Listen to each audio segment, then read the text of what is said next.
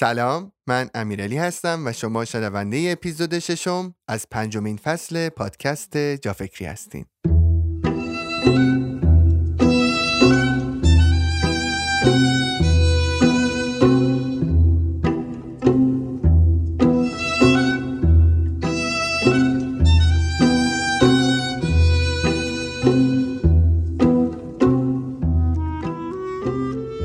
اسپانسر و حامی این اپیزود جا فکری تخفیفانه. تخفیفان اولین معتبرترین و محبوبترین بستر تخفیف و خرید گروهیه که به شما کمک می‌کنه خرید هوشمندانه تری داشته باشید و به برندها هم کمک می‌کنه مرتبط ترین مشتریان خودشون رو داشته باشن. یکی از سرویس های تخفیفان کپون های تخفیفش برای فروشگاه ها و خدمات مختلفی. شما می‌تونید با بررسی مرکز مورد نظر در سایت تخفیفان از تجربه مشتریان قبلی استفاده کنید و بهترین پیشنهاد و خدمات رو با ارزون ترین قیمت ها خریداری کنید.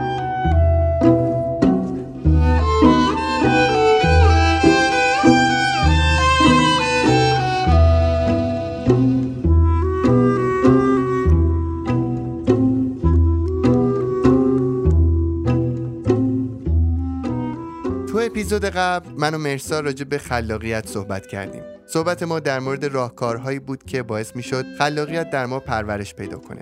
تو این اپیزود قرار راجع به جعبه ابزار فکر صحبت کنیم. در مورد اینکه چه ابزارهایی به بهتر فکر کردن ما کمک می‌کنن. با من و مرسا همراه باشید.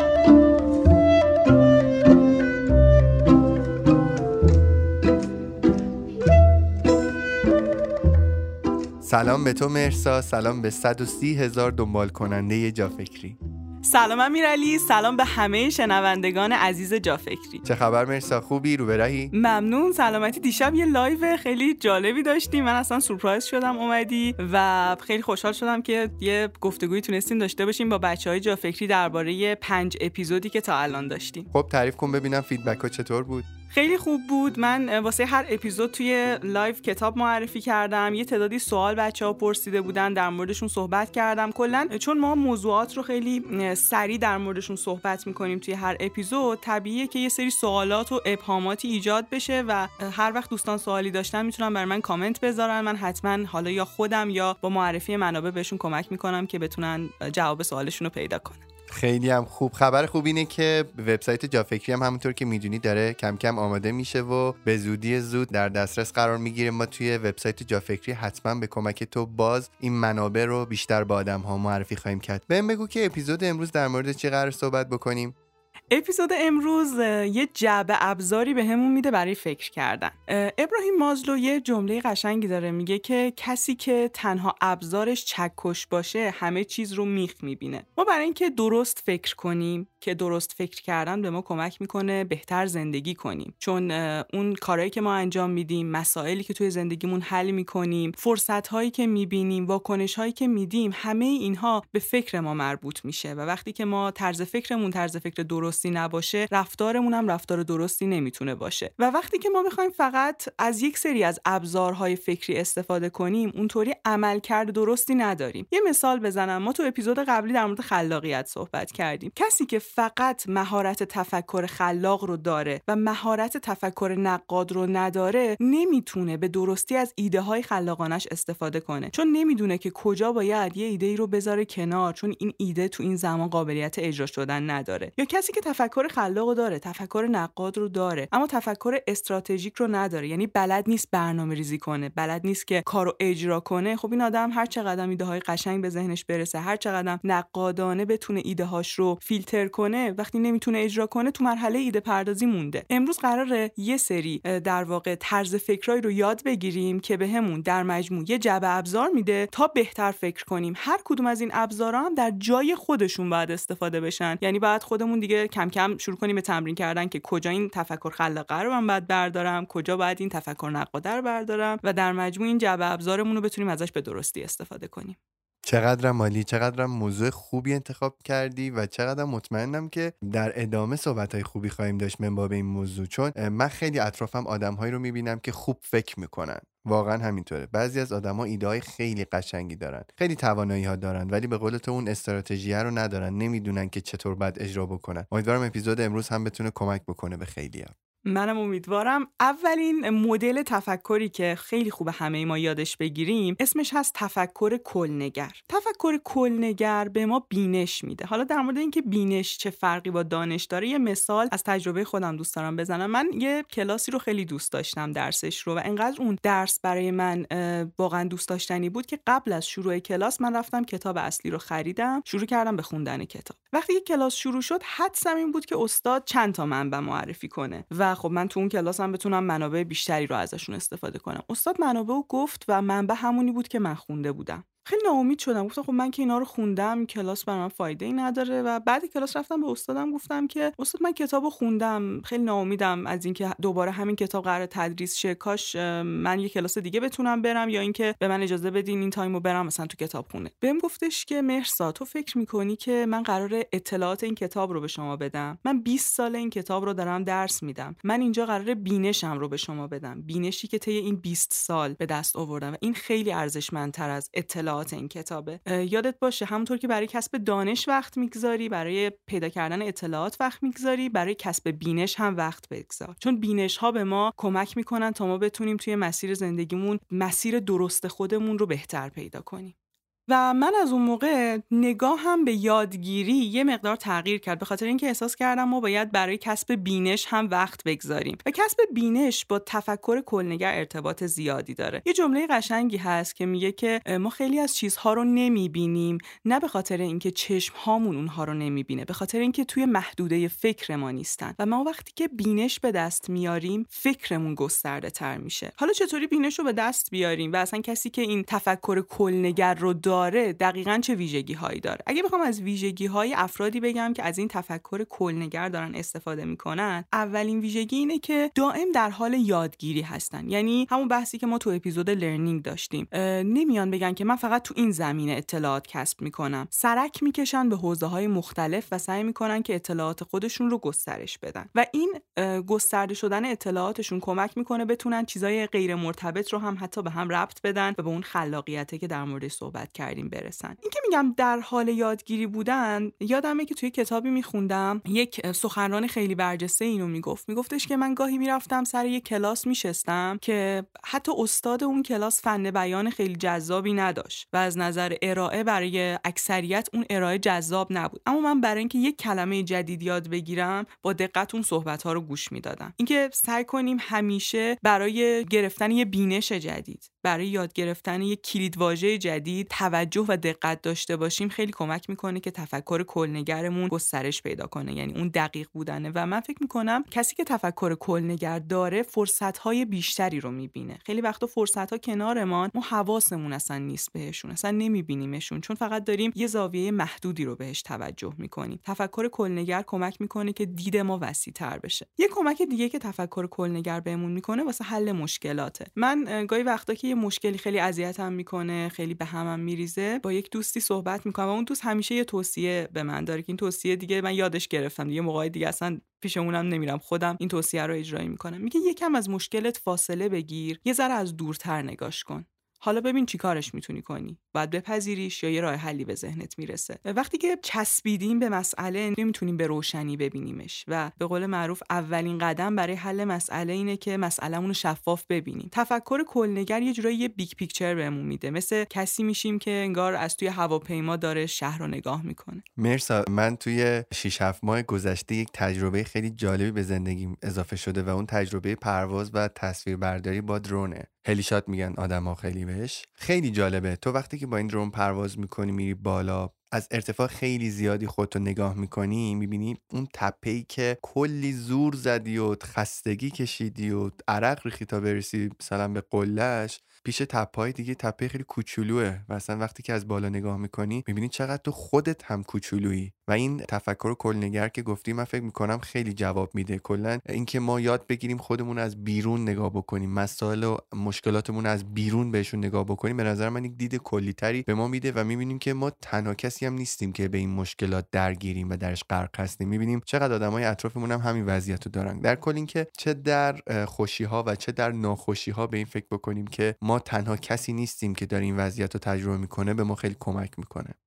خیلی مثال خوبی بود. دقیقا اینکه یه جایی سعی کنیم دنیا رو از یک دید دیگه ای ببینیم. حالا یا از چشم های یک نفر دیگه یا اصلا بیایم دور شیم و با فاصله مسائل رو دنیامون رو ببینیم خیلی بهمون کمک می‌کنه و حتی کمک می‌کنه انعطاف پذیرتر باشیم و این انعطاف پذیری چقدر تو حل مسائل و تاباوری بهمون کمک می‌کنه. پس این تفکر کلنگر رو حتما بهش توجه داشته باشیم. این اولین ابزاریه که باید تو جبه ابزار فکر کردن هممون باشه. دومین ابزار تفکر متمرکزه. ما نیاز داریم به تفکر متمرکز. نمی‌تونیم بگیم که فقط می‌تونیم با تفکر کلنگر جلو بریم. تفکر متمرکز چه کمکی به ما می‌کنه؟ قبل از اینکه بخوام در مورد کمک هایی که تفکر متمرکز بهمون می‌کنه بگم دوست دارم یه جمله رو از رابرت لینه که یک جامعه شناس معروفه نقل کنم که میگه دانش قدرته به شرط اینکه بدونیم به چه چیزی نباید فکر کنیم. یعنی اینجا باید بدونیم که باید چه اطلاعاتی رو کلا بذاریم کنار و روی چه چیزهایی متمرکز بشیم. تفکر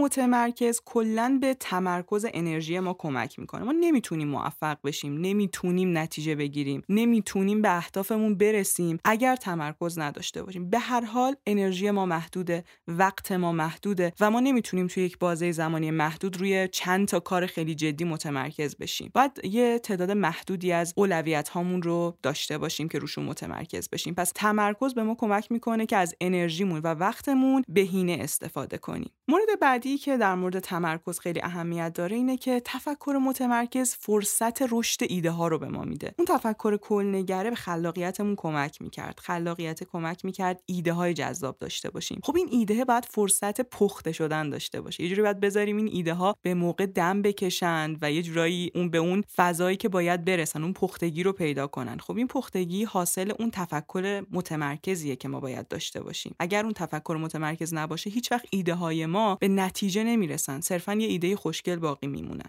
و مورد بعدی که در مورد تفکر متمرکز باید حواسمون باشه اینه که ما نیاز به یک سری مهارت داریم برای اینکه این بخش متمرکز رو توی زندگیمون داشته باشیم. چون دنیای امروز دنیای شلوغیه دنیای حواس پرتیه باز تو اپیزود اینترنت در مورد این موضوع صحبت کرده بودیم. برای اینکه متمرکز باشیم و این ابزار رو بتونیم ازش استفاده کنیم من می‌خوام دو تا از تکنیک های وارن بافت رو به بچه های جا فکری بگم. اولین تکنیکی که می‌خوام بگم در مورد اولویت بندیه وارن بافت پیشنهادش اینه که بیایم یه لیستی بنویسیم اون چیزهایی که برامون خیلی مهمن. احتمالا یه لیست 25 تایی. 25 تا کاری که خیلی خیلی زیاد برامون مهمن رو لیست کنیم. بعد که این 25 تا رو نوشتیم حالا 5 تاشو جدا کنیم که خیلی خیلی برامون مهمترن و اولویت بیشتری برامون دارن. 20 تاشون هم که اولویت کمتری دارن توی این 25 تا بذاریم کنار. الان دو تا لیست داریم. یه لیست A که 5 تا از اولویت های خیلی خیلی زیاد مهم ماست. یه لیست 20 تایی که از اولویت های خیلی مهممونه ولی حالا نه به اندازه اون 5 تا.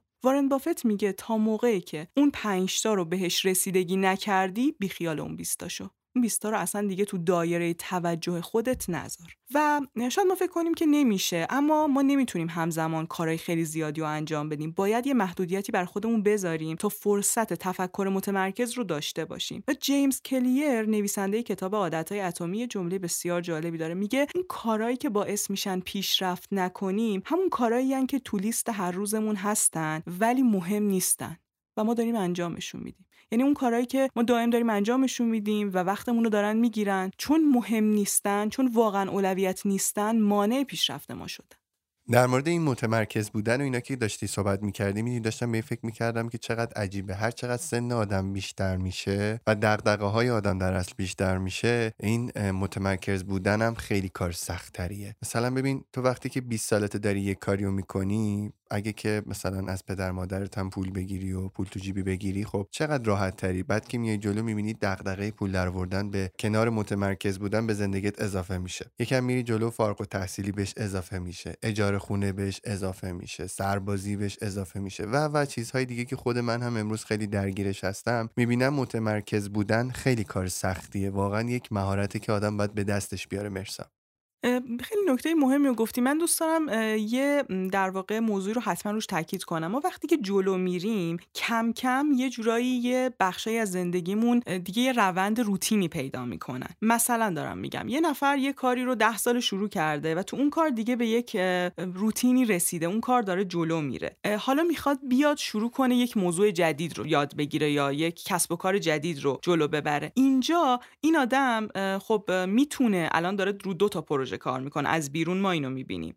و خب حالا داره تمرکزش رو می‌ذاره پروژه جدیدش رو جلو ببره. اما اشتباهی که کسایی که تازه می‌خوان شروع کنن دارن اینه که نگاهشون اینه که خب این آدم داره دو تا یا سه تا پروژه رو می‌بره جلو. خب منم حتما می‌تونم دیگه. در صورتی که این آدم یه پروژه رو انقدر قبل تر روش کار کرده که الان روتینش شده و حالا می‌تونه یه پروژه جدید رو اضافه کنه. اینو دوست داشتم بگم چون گفتی که سنمون میره بالا دغدغه هامون بیشتر میشه. بیشتر میشه دغدغه ها ولی یه سری دغدغه هم روتین میشه. انگار دیگه قلقش دستمون میاد و می‌تونیم جلو ببریمشون. در عین حال که خوب اون تایمو برای تفکر متمرکز هم بذاریم توی برنامهمون. یه نکته قشنگی هم وارن بافت میگه باز این ویژه کساییه که شاید می‌خوان یک شروعی داشته باشن توی مسیرشون. می‌خوان که شروع کنن به ساختن و یه جورایی تو قدمای اول مسیر هستن. اونم بحث دایره شایستگیه. وارن بافت توصیه می‌کنه که بیایم برای اینکه رشد کنیم روی دایره شایستگیمون متمرکز بشیم. همه ما یه سری موضوعات هست که توشون استعداد بیشتری داریم علاقه مندی بیشتری داریم توانمندی بیشتری داریم امکانات بیشتری داریم. یعنی یه جورایی انگار قراره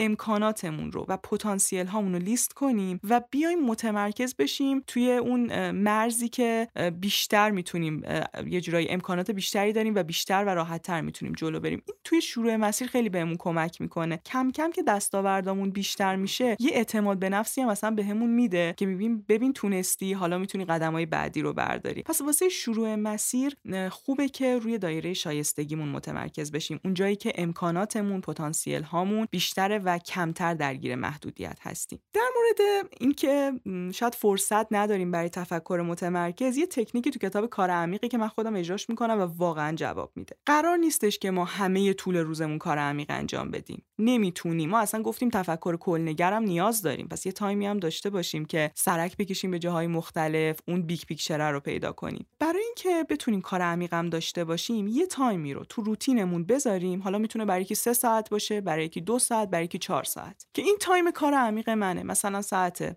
ده صبح تا ساعت دو من ساعت کار عمیقمه. به دوستان میگم دوستان من این ساعت تلفن جواب نمیدم در دسترس نیستم پیامی اینا دارین من این time در خدمتتون نیستم. دارم کار عمیق انجام میدم حالا می‌تونم notification اون time خاموش باشه یا device هایی که هی دارن برای من پیام ارسال می‌کنن و بذارم کنار جلو دستم نباشن که بتونم متمرکز بشم و کارمو انجام بدم تو اون چهار ساعت. اگه یه روتین کار عمیق داشته باشیم کم کم اون ساعت اصلا ذهن ما شرطی میشه که این ساعت ساعت حواس پرتی نیست. این ساعتیه که باید به دور از هیاهو بشینی و متمرکز این کار رو جلو ببری. و کم کم دیگه عادت می‌کنیم و می‌تونیم این سه چهار ساعت کار عمیق مفید رو توی برنامهمون داشته باشیم و اهدافمون رو جلو ببریم. مرسا من اخیرا یه چیزی میخوندم نوشته بود آدمیزاد به طور میانگین یک سوم از عمرش رو میخوابه.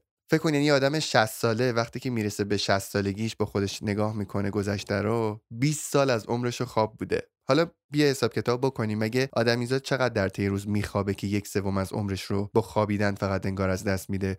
7 ساعت درسته؟ ماها 7 ساعت تو طی روز میخوابیم. طبق این سری بررسی که اومدن اخیرا کردن دیدن که ما ایرانیا حالا تحقیقات خارجی رو نمی‌دونم مثلا چیز اولوش 5 تا 9 ساعت از وقت روزانهمون رو توی اینترنتیم. یعنی فکر بکن یه آدمی که می‌رسه به 60 سالگی بررسی می‌کنه می‌بینه که یک سوم دیگه یعنی کنار اون خوابه یک سوم دیگهش رو هم توی اینترنت سپری کرده. پس ببین چقدر می‌تونه این جلوگیری بکنه از متمرکز بودن ما روی چیزی. ببین چقدر می‌تونه وقت ما رو بگیره همین دنیای اینترنت و مسائل خاص خودش. ما بین صحبتات داشتم به این فکر که چقدر این نکته که گفتی خوب بود. نکته که ما یاد بگیریم این به خاطر تفکر عمیق به خاطر کار عمیق و این داستان ها واقعا ساعتی از روز رو بتونیم کنار بذاریم این دم و دستگاه اینترنتمون رو. خیلی نکته مهمیه و ما واقعا به این آگاهی نیاز داریم. ما ساعت ها داریم تو فضای مجازی وقت میگذرونیم و یه جایی می‌رسیم که از خودمون می‌پرسیم خب این همه ساعت چقدرش واقعا مفید بود؟ چقدرش من وقتم و عمرم رو تلف کردم؟ این آگاهی واقعا لازمه و بهمون به کمک می‌کنه. هر وقت که می‌خوایم بریم سراغ این فضاها از خودمون بپرسیم. الان می‌خوام بیام توی اینستاگرام صفحه خاصی می‌خوام ببینم. اگه واسه سرگرمی یه timer واسه خودم بذارم که این سرگرمی محدوده ای داشته باشه چون تو این فضا فضای بی‌نهایته و ما یهو می‌بینیم ساعت هاست همینطور داریم تو explore میچرخیم بدون اینکه چیزی یاد گرفته باشیم فقط خودمون رو خسته کردیم. آخرین نکته که در مورد بحث تفکر متمرکز باید بدونیم اینه که خیلی وقتا دلیل این که ما نمی‌تونیم متمرکز بشیم اینه که همه کارا رو می‌خوایم خودمون انجام بدیم. یعنی اینکه یه جورایی برنامه‌ریزیمون به این شکلی که اصلا از کسی کمک نمی‌گیریم. یه جمله هست که میگه وقتی قوی ترین بودم که از دیگران کمک گرفتم. کمک گرفتم به معنی ضعیف بودن ما نیست. ما نمی‌تونیم همه فن حریف باشیم. یه بخشی از در واقع مهارت هایی که ما باید داشته باشیم اینه که یه سری کارها رو واگذار کنیم به دیگران. از یک سری خدماتی استفاده کنیم از یک سری افرادی کمک بگیریم و یه جایی اصلا هزینه کنیم برای اینکه کمک بگیریم تا جایی که می‌تونیم. اینکه فکر کنیم همه کارا رو باید خودمون از پسش بر بیایم و همه مسئولیت ها رو خودمون به تنهایی باید یه جورایی داشته باشیم و جلو ببریم این باعث میشه که فرصت اینو نداشته باشیم که متمرکز بشیم. اینکه بدونیم باید چه کاری رو به چه کسی بسپاریم بهمون فرصت اینو میده که یه زمانهایی رو در واقع داشته باشیم توی برنامهمون برای تفکر متمرکز. و این از یک واقع بینی میاد دیگه که ما همه فن حریف نیستیم و نیاز به کمک داریم. دقیقا یادم یه بار داشتیم سعی می‌کردیم که دفترمون رو رنگ بکنیم. ما قبل از اینکه بیایم این دفتر رو بگیریم تجربه رنگ کردن رو تو خونه خودمون داشتیم مرسا. و خودمون می‌رفتیم از بیرون از پیکو کالر اگه اشتباه نکنم یه رنگی انتخاب می‌کردیم و با یه سری ابزارآلات سعی می‌کردیم رنگ بکنیم خونه رو یا اتاقمون رو. بعد که اومدیم دفتر سعی کردیم همین کار تو دفتر هم بکنیم. بعد این روزی که دوستای من اومد گفتش که بابا جان اون نقاشه کارش همینه بهتر از تو رنگ می‌کنه سالها تجربه رنگ کردن داره. اجازه بده اون بیاد همین که یه پولی بهش می‌رسه همین که اون کارو به بهترین شکل انجام میده. و واقعا هم همینطور شد. من اومدم حساب کردم دیدم اگه کاری که اون نقاش می‌خواست بکنه رو من می‌خواستم بکنم حداقل بیشتر از 4 5 روز طول می‌کشید. و اینکه خودم هم حسابی کرکسیف کرده بودم و نامرتب کرده بودم با رنگ چیزی که ازش خیلی سر در نمیارم. ولی اون آدم خیلی اومد مرتب اون کار انجام داد و رفت. بعدها یادم توی دفترمون یه روز یه پروژه هایی داشتیم که به خاطرش از آدم های کوچولو ناامید شدم مرسا. و بعدش تصمیم گرفتم که تنهایی کار بکنم. تا می‌تونم از آدم ها استفاده نکنم. تا می‌تونم کارامو خودم انجام بدم. ولی وقتی رفتم جلو دیدم که خیلی دارم زمان رو از دست میدم. یعنی به جایی که جلو بیفتم بدتر زمانم رو داشتم بیشتر از دست می‌دادم. و در نهایت به این نتیجه رسیدم که نه. من باید اشتباهات و مسائل آدم ها رو بپذیرم. در عین حال باشون به یک پختگی توی کار برسم و اونها رو مثل یک تیم ورک ادامه بدم و باشون بیشتر کار بکنم. و در نهایت رسیدم به اینکه بعد یه سری اخلاق ها رو تو خودم تغییر بدم واسه اینکه بتونم با آدم ها سازگار باشم توی کار. نتیجهش این شده که امروز مثلا ما توی جافکری یه تیمیم دیگه فقط من که نیستم. یه نفر داره ضبط می‌کنه یه نفر ناظر ضبطه یه نفر داره تدوین می‌کنه یه نفر داره صحبت می‌کنه یه نفر داره مجریگری می‌کنه یه نفر داره کار گرافیکی جافکری انجام میده یه نفر داره کار وبسایت رو انجام میده یه نفر داره کار تدوین ویدیو و در واقع کار سوشال مدیاشو انجام میده. یعنی اگر همه اینها رو می‌خواستم من انجام بدم احتمالا خیلی امروز جافکری عقبتر بود و دلیل اینکه جافکری امروز فعالیتش ثمر بخش بوده این بوده که آدم هایی که تو تیمش هستن همه دارن منسجم و خیلی با اخلاق با هم دیگه کار می‌کنن. واقعا خیلی عالی بود و من باعث افتخارمه که تونستم این فرصت رو داشته باشم که کنار تیم جافکری باشم. یه مقاله میخوندم در مورد موفقیت در دنیای امروز و یه نکته خیلی جالبی داشت. میگفتش که تو دنیای امروز دیگه افراد موفق نمیشن تیم ها موفق میشن و ما یا باید بتونیم یه تیم خوب تشکیل بدیم یا بتونیم تو یک تیم خوب قرار بگیریم. این نگاهی که تیم ورک رو باید بهش اهمیت بدیم به کار گروهی اهمیت بدیم یه ذره به خاطر سیستم آموزش پرورش ما بهمون آموزش داده نشده و باهاش آشنا نیستیم. حتما خوبه که توجه داشته باشیم که ما در تعامل با افراد در تیم ها می‌تونیم رشد کنیم و واقعا اون دوره که افراد موفق می‌شدن دیگه خیلی وقته که گذشته و کار گروهیه که نتیجه بخشه. در مورد ابزار سومی که باید تو جبه ابزار فکر کردنمون باشه باید به تفکر خلاق اشاره کنم. تفکر خلاق رو مفصل تو اپیزود قبلی گفتیم. می‌دونیم که تفکر خلاق ارزش تلاش های ما رو بیشتر می‌کنه. چرا؟ چون بهمون کمک می‌کنه اون بخشایی رو ببینیم که بقیه نمی‌بینن. بهمون کمک می‌کنه تا بتونیم موانع و دور بزنیم. و واقعا تفکر خلاق خیلی می‌تونه بهمون کمک کنه توی مسیر و باید توی جبه ابزارمون داشته باشیمش. اما تفکر خلاق باید کنارش تفکر واقعگرا باشه تا ما بتونیم این ابزار رو هوشمندانه ازش استفاده کنیم. تفکر واقعگرا چی بهمون میده؟ تفکر واقعگرا یعنی حالا که می‌خوای ایده خلاقانت رو اجرا کنی بیا ببین محدودیت ها چیه. اگه همه چی خوب پیش نرفت چی؟ اگر که یه اتفاقی افتاد که برنامه ها به هم خورد چی؟ موانع رو ببین. حتی یه ذره منفی هم ببین و نخوا که فقط با خوشبینی و امیدواری کارو شروع کنی. و اینجا تفکر واقعگرا به همون کمک می‌کنه که اجرا کنیم کارو. خیلیا شکایتشون اینه که ما آدم عملگرایی نیستیم. چی کار کنیم؟ یا آدم عملگرایی باشیم. آدم عملگرا آدم واقع بینه یعنی واقع بینی تو جو ابزارش هست. فقط امیدوار و مثبت و رویا پردازی نمی‌تونه ما رو به نتیجه برسونه و کافی نیست. ما به واقع گرایی نیاز داریم. واقع گرایی کمک می‌کنه ببینی محدودیت های الان من چیه؟ شرایط من الان چیه؟ و حالا با توجه به این محدودیت من باید چی کار کنم؟ و وقتی که ما واقعیت رو می‌ذاریم کنار و خوشبینانه تو رویای خودمون غرق میشیم و می‌خوایم کارا رو جلو ببریم هر کسی هم بهمون میگه احتیاط کن مراقباش میگیم حتما حسودن حتما نمی‌خوام ما رشد کنیم و گوشامون رو می‌گیریم یهو یه جایی یه ضربه می‌خوریم که دیگه بلند شدنمون خیلی سخت میشه و یه جورایی چندین سال ممکن حتی عقب بمونیم به خاطر اون خوشبینی افراطی که داشتیم خوشبینی زیادی که داشتیم. یه جمله هست توی کتاب دروغ هایی که به خود می‌گوییم که میگه میزان رنج ما متناسب با فاصله ما از واقعیت. هرچی که کمتر پذیرش واقعیت ها رو داشته باشیم بیشتر رنج می‌کشیم. شاید در کوتاه مدت مثل یه مسکن باشه برامون یه ذره استرابمون رو کم کنه اما در بلند مدت آسیب می‌زنه به ما. ما به واقع بینی نیاز داریم. یه ذره تو فرهنگ ما پذیرش واقعیت کمرنگه. یه ذره سعی می‌کنیم با یک سری داستانهای خیلی وقتا فاصله بگیریم از واقعیت. و این عملگرایی ما رو کم می‌کنه. یه جورایی شاید تبدیل میشیم به کسی که خیلی قشنگ صحبت می‌کنه قشنگ ایده پردازی می‌کنه اما در عمل نمی‌تونه کار زیادی انجام بده. من چند وقت پیش با یک دوستم بودم داشتم می‌رفتم پایین پیش یه دوست دیگه تو ماشین. داشتم معرفی می‌کردم این دوستم و منتها کمی با ناراحتی داشتم معرفی می‌کردم. گفتم ببین این دوستی که الان داریم میریم پیشش تو ماشین بشینیم آدمیه که خیلی می‌فهمه و خیلی قشنگ حرف می‌زنه. فقط نمی‌دونم چرا اونقدری که خوب می‌تونه صحبت بکنه همون قدم خوب عمل نمی‌کنه و اینها. بعد دوستم تو آسانسور برگشت بهم گفتش که امیرعلی این خیلی طبیعیه چون صحبت کردن بسیار راحت تر از عمل کردنه. کلا اینکه ما بخوایم صحبت هامون رو تبدیل به مهارت بکنیم یه پرسی زمان بره و کار سختیه. حرف زدن رو همه می‌تونن اما اینکه کی مرد میدون باشه کی عمل بخواد بکنه کی بخواد پای حرفاش بیسته پای قولهاش به خودش این خیلی قضیه رو تغییر میده. دقیقا. و می‌تونی یه پارادوکسی هم ما اینجا داریم. کسی که تفکر خلاق بیشتری داره و ایده های جذابی داره نگاهش مثبته. یعنی می‌تونه فرصت ها رو ببینه می‌تونه محدودیت ها رو دور بزنه و این بهش کمک می‌کنه که ایده های جذاب داشته باشه. اما این ابزار اگر کنارش این ابزار واقع گرایی نباشه اینجا اون فرد متوقف میشه. ما معمولا توصیه می‌کنیم که برای اینکه بتونیم فرد عملگرایی باشیم خیلی هم مثبت فکر نکنیم.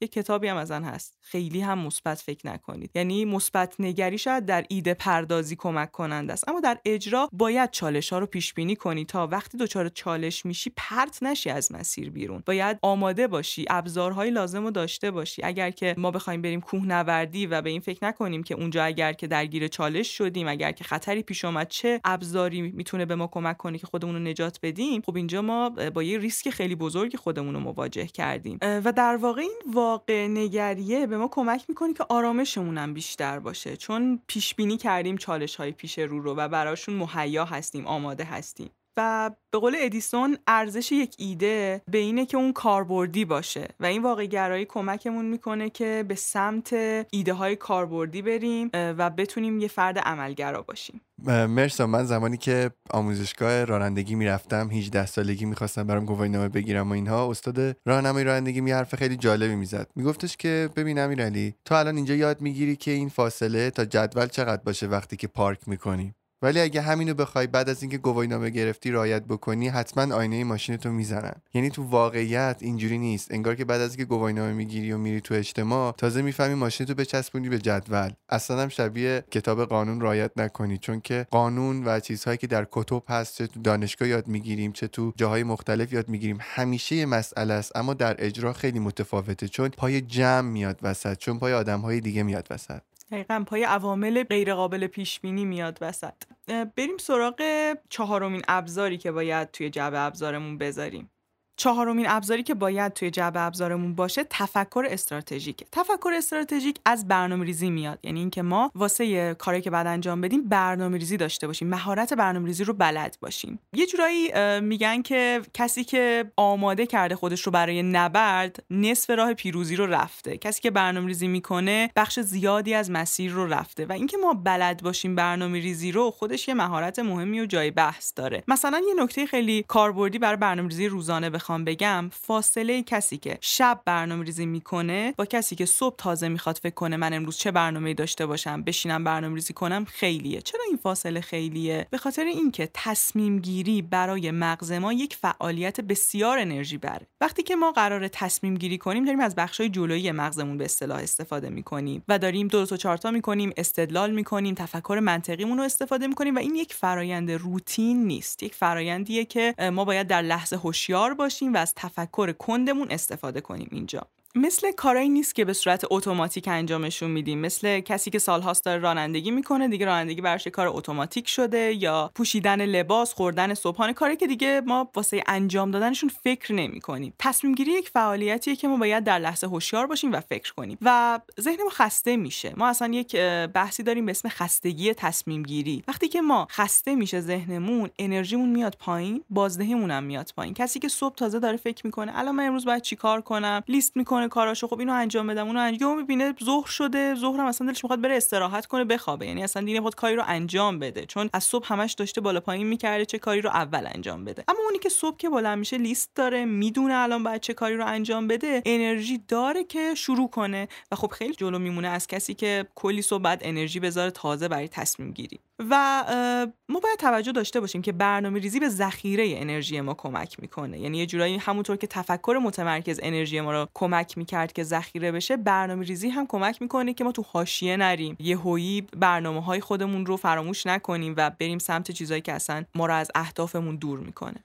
من دقیقا باید موافقم. خصوصا در مورد اینکه گفتی کسی که شب قبلش در واقع داره برای فرداش برنامه ریزی می‌کنه با کسی که همون روز داره برای شبش برنامه ریزی می‌کنه چقدر فرق هست؟ فکر می‌کنم با علی عطابکی توی فصل سوم توی اپیزود رشد فردی یک کوچولو راجع به این مسئله صحبت کرده باشیم. ولی من به همه کسایی که جا فکری دارن گوش می‌کنن این توصیه رو می‌کنم که حتما حتما حتما اگر که می‌خوان راجع به این بخش از تفکرشون یعنی تفکر برنامه ریزی و استراتژیک بخوام بیان وقت بذارن و کار کنن قبلش حتما فصل چهارم جافکری رو گوش بکنن. یعنی من فکر می‌کنم با دایی صحبت هایی کردیم تو فصل چهارم که در مورد برنامه‌ریزی خیلی کامل بود و خیلی کمک می‌کنه. من خود من هنوز که هنوزه دارم سعی می‌کنم همون اصولی که توی فصل چهارم من باب برنامه‌ریزی گفته شد و رایت بکنم. خیلی صحبت های درستی بود خیلی صحبت های دقیقی بود در مورد برنامه‌ریزی. میگم توصیه می‌کنم حتما گوشش بکنن. من خودم هم اون بخش رو گوش کردم و واقعا خیلی یاد گرفتم و خیلی می‌تونه کمک کنه تو این مسیر بهمون. کلا تفکر استراتژیک بهمون کمک می‌کنه که اول از همه به جای اینکه همش به این فکر کنیم که من چگونه این کار رو انجام بدم یه لحظه چرایی ها رو هم بسنجیم دوباره. و قسمت جذاب این قضیه اینه که وقتی می‌پرسیم خب من چرا قراره این کار رو انجام بدم فرصت های بیشتری رو می‌بینیم. چون این چراییه که مشخص میشه می‌بینیم خب این تنها راهش نیست. من می‌تونم از راه های دیگه هم به این چرایی برسم. دیدن فرصت های بیشتر رو برامون داره مهیا می‌کنه و بعد چون ما اینجا داریم میریم تو مرحله اجرا. حالا که داریم کاغذ میاریم time می‌ذاریم واسه کارامون می‌خوایم برنامه ها رو جلو ببریم دیگه مرحله که نمی شوخی نداریم نمی‌تونیم خیلی تخیلی فکر کنیم. داریم اجرایی فکر می‌کنیم اینجا کارا کوچیک کوچیک میشن. و دقیقا ما اینجا می‌تونیم قدم به قدم کارا رو جلو ببریم و این قدم های کوچیک در بلند مدت ما رو به نتیجه میرسونن که این فوق العاده است. و اینکه باز وقتی شروع می‌کنیم به برنامه ریزی یکی از اتفاقای خوب اینه که مسئله رو روشن قراره ببینیم. تا وقتی مسئلهمون رو روشن ندیدیم که نمی‌تونیم براش برنامه بریزیم نمی‌تونیم براش قدمی رو تعریف کنیم. و باز اینجا دیدن درست مسئله هم از اون اتفاقای خوبیه که به واسطه داشتن مهارت برنامه‌ریزی داشتن تفکر استراتژیک برامون اتفاق میفته و باز همون واقع گرایی هم که ازش صحبت کردیم زمانی ما می‌تونیم بهش عمل کنیم که حالا بیایم واسه برنامه‌ریزی تلاش کنیم و اینجا حالا منابعمون و امکاناتمون و محدودیت هامون رو جلومون داریم وقتی داریم برنامه‌ریزی می‌کنیم. دیگه نمی‌تونیم رویا پردازانه و تخیلی مسیر رو جلو ببریم. پس این ابزار رو حتما جدی بگیریم. خیلی وقتا ما فکر کنیم دلی کارا رو بعد جلو برد و همینطوری یه کاری رو پاشیم شروع کنیم هیجان زده میشیم. این کارا بیشتر ناامیدمون می‌کنه. این شروع کردنای پرهیجان چون بلافاصله بعدش متوقف میشیم به خاطر اینکه نسنجیدیم شرایط رو بیشتر انگیزمون رو حتی کم می‌کنه. یه جورایی یه پیشفرضی رو تو ذهنمون کم کم ایجاد می‌کنه که تو همیشه جوگیر میشی و نمی‌تونی کاری رو انجام بدی. اما اگر درست و با تفکر استراتژیک جلو بریم نتیجه می‌گیریم کم کم و این نتیجه ها امیدی میشه برای اینکه بخوایم تلاش های بیشتری هم کنیم. مرسا ما تا الان اومدیم جب ابزار فکرمون رو بررسی کردیم و دیدیم که ابزارهایی داریم مثل تفکر کلنگر، تفکر متمرکز، تفکر خلاق، تفکر واقعگرا و این آخری که توضیح دادی تفکر استراتژیک. آیا ابزار دیگه ای هم میمونه؟ ابزار آخر رو در واقع دو تا ابزارن که من با هم دوست دارم در موردشون توضیح بدم. تفکر منطقی و تفکر احساسی. خیلی از ماها فکر می‌کنیم که همیشه باید منطقی باشیم. خیلی از ماها همه تصمیماتمون رو بر اساس احساساتمون می‌گیریم. هر دوی اینها به ما آسیب می‌زنن. یکی از ریاضیدانان برجسته دنیا میگن که ما باید از احساساتمون کمک بگیریم. برای حمایت از منطقمون و از منطقمون باید کمک بگیریم برای درک احساساتمون. ما برای اینکه خوب زندگی کنیم هم به منطق نیاز داریم هم به احساسات. جای درست بعد ازشون استفاده کنیم. وقتی که قرار یه تصمیمی بگیریم که یک تصمیم خیلی مهمیه و این تصمیم مهم یک سری پیشفرض هایی رو ما باید قبلش در نظر بگیریم لازمه که بریم تحقیق کنیم یک چک لیستی تهیه کنیم دو, دو تا چارتا کنیم مشورت بگیریم و یک تصمیم عقلانی رو اینجا بگیریم. حواسمون باید باشه که توی این تصمیم گیری خطاهای شناختیمون رو یه وقت درگیرشون نشیم چون خیلی وقتا خطاهای شناختی ما رو به سمت تصمیم های غلط می‌برن. به موقع مچ خودمون رو بگیریم و خیلی جاها هم همونطور گفتم برای تصمیم گیری نیاز به کمک داریم بعد مشورت بگیریم. یه جاهایی لازمه که از اون تفکر احساسیمون استفاده کنیم. سعی کنیم خودمون رو بذاریم جای آدم ها و آدم ها رو درک کنیم باشون همدلی کنیم. همه چی رو دیگه با عدد و رقم و با منطق نسنجیم. ببینیم که اون آدمی که الان داره این حرف رو می‌زنه یا این رفتار رو داره انجام میده یا این خواسته رو داره چه احساسی رو داره تجربه می‌کنه؟ سعی کنیم بفهمیمش و درکش کنیم. هر کدوم از اینا باید درست و بجا استفاده بشن. یه مثال بزنم. مثلا اون پزشکی که داره جراحی می‌کنه اگر اون لحظه بخواد فکر کنه که این بیمار الان داره درد می‌کشه وقتی من دارم این تیغ رو روی بدنش حرکت میدم خب اون لحظه نمی‌تونه جراح خوبی باشه. اینجا باید با تفکر منطقی خودش همدلی خودش رو خاموش کنه تا یه جراح خبره و حرفه‌ای باشه و بتونه اون بیمار رو نجات بده. اما وقتی که من قراره با دوستم صحبت کنم و دوستم اومده پیش من درد و دل کنه اومده یه ذره خودش رو خالی کنه پیش من اینجا من نمی‌تونم منطقی بسنجم اون چه رفتاری نشون داده و چه کاری کرده. و هی بگم دیدی قبلا بهت گفته بودم این کارو نکن این چه کاری بود که انجام دادی؟ هی بخوام قضاوتش کنم. اینجا من باید همدلانه بهش گوش کنم حتی اگر تونستم اونو در آغوش بگیرم حتی یه جاهایی با توی احساساتش همراهیش کنم باهاش گریه کنم. این می‌تونه به اون فرد آرامش بده. اینجا من باید اون فرد رو به عنوان یک شخص ببینم که درگیر احساسات زیادی هست و این همدلی من می‌تونه براش کمک کننده باشه نه سنجش عقلانی و منطقی من در این لحظه. یه جاهایی باید یه جورایی این تفکر احساسی رو روشنش کنیم یه جاهایی تفکر منطقی رو یه جاهایی دوتاشو با هم. و نباید فکر کنیم که ما فقط به یکی از این دوتا ابزار نیاز داریم. متاسفانه تو هر کدوم از ما ممکنه یکی از این ابزارها رو شاید سرکوبش کرده باشیم یا گذاشته باشیمش کنار یا به درستی ازش استفاده نکرده باشیم. این دوتا به نظر من دو یعنی باید با هم همیشه باشن و این با هم بودنشونه که به ما کمک می‌کنه. دقیقا می‌خواستم بهت بگم بعضی وقتا بعضی از ما آدم ها چون از احساسمون ضربه خوردیم فکر می‌کنیم دیگه از یه به بعد بعد تماما تصمیماتمون منطقی میبوده. در صورتی که خیلی وقتا دوباره باید با احساسمون تصمیم می‌گرفتیم ولی با منطقمون تصمیم گرفتیم. کاملا حرفتو قبول دارم و این نکته آخر رو خیلی دوست داشتمش. مرسا. ممنون ازت. اون جو ابزاری که من امروز می‌خواستم در موردش صحبت کنم الان به پایان رسید. در واقع ما می‌تونیم توی جو ابزار فکر کردنمون ابزارهای بیشتری هم داشته باشیم. اما این ابزارهایی که امروز با هم مرور کردیم به نظر من خیلی حیاتی هن. باید همیشه حواسمون بهشون باشه سعی کنیم پرورششون بدیم در خودمون و اینکه یادمون باشه این جو ابزارها قطعا قابلیت توسعه و بیشتر شدن دارن و ما خب هرچی بتونیم ابزارهای بیشتری داشته باشیم و مهمتر از اون بدونیم از ابزارهامون چطور استفاده کنیم می‌تونیم بهتر فکر کنیم. دمت هم گم مرسی برای صحبت های امروزت. من که حسابی باشون به فکر رفتم و بعد سعی بکنم چند تا از موردهایی که گفتی یه کمی توی زندگی خودم و توی تفکرات خودم بازنگری بکنم. به میگی که جلسه بعدی قرار راجع به چی با هم صحبت بکنیم؟ هفته بعدی قرار در مورد خستگی صحبت کنیم. اینکه اصلا چرا انقدر هممون خسته ایم این خستگی روانی که خیلی از ماها تو این زندگی مدرن درگیرش میشیم ریشش از کجا میاد؟ خیلی وقتا بی انگیزگی هامون از این خستگی روانیه داره میاد و شاید اسمای دیگه هم براش بذاریم. گاهی وقتا اسمشو بذاریم یک ناراحتی بی دلیل یا بی حوصلگی بی دلیل با هم دیگه یکم می‌خوایم بررسیش کنیم و ببینیم چطور می‌تونیم این خستگی رو مدیریتش کنیم. مرسی ممنونم ازت مرسی.